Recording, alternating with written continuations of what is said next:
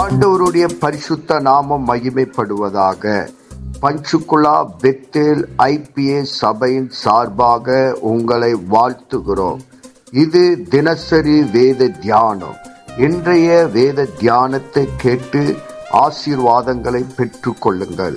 கத்தர் உங்களோடு பேசுவாராக. God bless you கர்த்தருக்கு சோத்திரம். இன்றைய வேதவசனம் வெளிப்படுத்திய விசேஷத்தில் எட்டாவது அதிகாரத்தை நம்ம பார்க்குறோம். இங்கே ஆறு முத்திரைகள் இதுவரையும் உடைக்கப்பட்டு விட்டது. ஏழாவது முத்திரை உடைக்கிறதுக்காக நம்ம எல்லாம் காத்துட்ருக்கோம். இப்போ ஏழாவது முத்திரை இங்கே உடைக்கப்படுகிறது. இங்கே எக்கால ஏ ஊதுக்கூடிய ஏழு தூதுவன் இங்கே அறிமுகப்படுத்தப்படுகிறான். இந்த அதிகாரத்தில் நான்கு எக்காலம் மட்டும் நம்ம பார்க்க போகிறோம் அடுத்து இந்த ஏழு எக்காலங்களும் மகா உபத்திரவத்தை இங்கே உண்டு பண்ணக்கூடிய விஷயமா நம்ம பார்க்குறது. அடுத்து தேவனை விட்டு விலகக்கூடிய இந்த எக்காலம் ஊதும்போது என்னெல்லாம் நடக்கும் அப்படின்னு பார்க்க போனோம்னா யாரெல்லாம் தேவனை விட்டு விலகுகிறார்களோ யாரெல்லாம் கர்த்தரை நம்பாமல் உதாசனம் படுத்தி கொண்டிருக்கிறார்களோ இவர்களுக்கு வருகிற கா நியாய தீர்ப்பானது வருங்காலத்தில் என்ன நடக்க போகிறதுங்கிறத இந்த மகா இந்த நியாய தீர்வு மிக மிக மோசமானதாக இருக்குங்கிறது இந்த வசனத்தில் சொல்லப்பட்டு வருகிறது. அடுத்து இந்த பூமியின் மீது வரக்கூடிய நியாய தீர்ப்பு என்னென்னலாம் நடக்க போகுதுங்கிறது இந்த வசந்த அதிகாரத்தில் ரெண்டாவது வசனத்திலிருந்து பதினோராவது வசனம் வரையும் எக்காலம் ஊதுகிறான். அதாவது ஒவ்வொரு எக்காலமாக ஊதப்பட்டு வருகிறது. அந்த ஒவ்வொரு எக்காலமும் ஊதப்படும் போது இங்கே என்னென்ன உபத்திரம் நடக்குங்கிறத நம்ம பார்க்க போகிறோம் சரியா?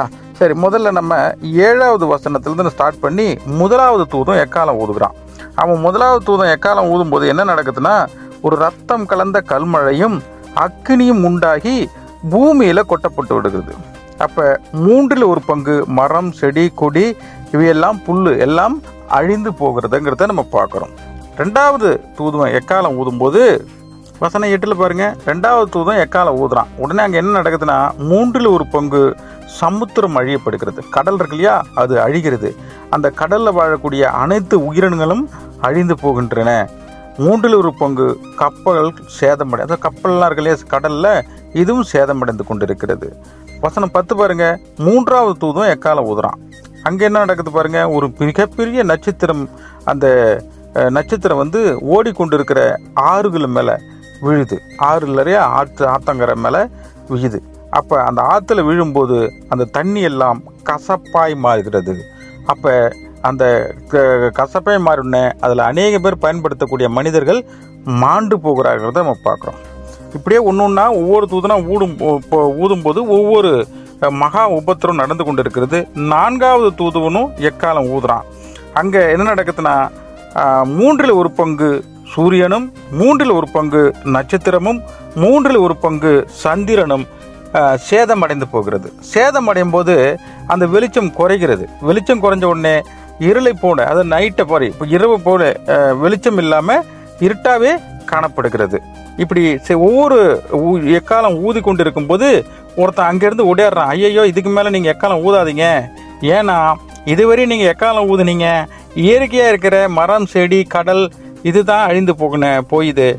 இனி எக்காலம் ஊதுனா வாழ்ந்து கொண்டிருக்கிற மனிதனுக்கு ஆபத்தாய் மாறும். அதனால் நீ எக்காலம் ஊதாதீங்கன்னு சொல்கிறாரு அப்போ நம்ம அந்த நியாய தீர்ப்பு நடந்து கொண்டிருக்கிறது நம்ம நேர் நேராக யோவான் பார்க்குறான். இந்த வசனத்தை நமக்கு என்ன உணர்த்துகிறது என்றால் நாம் கர்த்தரை விட்டு விலகினால் நாம் இந்த மகா உபத்திரவ காலத்தில் நம்ம மாட்டிப்போம். அழிந்து போயிடுவோம். நம்ம இதுலேருந்து நம்ம ஆண்டவர் நமக்கு தினம் தினம் ஒரு டைம் கொடுக்குற மாதிரி இதுவரையும் நம்ம ஆண்டவரை விசுவாசிக்காமலும் விலகி போயிருந்தாலும் பரவாயில்ல. இனி வரும் காலங்களில் நம்ம ஆண்டவரை விசுவாசத்தை பிடித்து கொள்வோம். இந்த நியாயப்பு நியாய தீர்ப்பு காலத்தில் நம்ம தப்பித்துக் கொள்வதற்கான ஒரு வாய்ப்பாய் அமைந்து கொண்டு அடுத்து நம்ம அந்த வசனத்தை முழுசும் படிப்போம் தியானிப்போம்.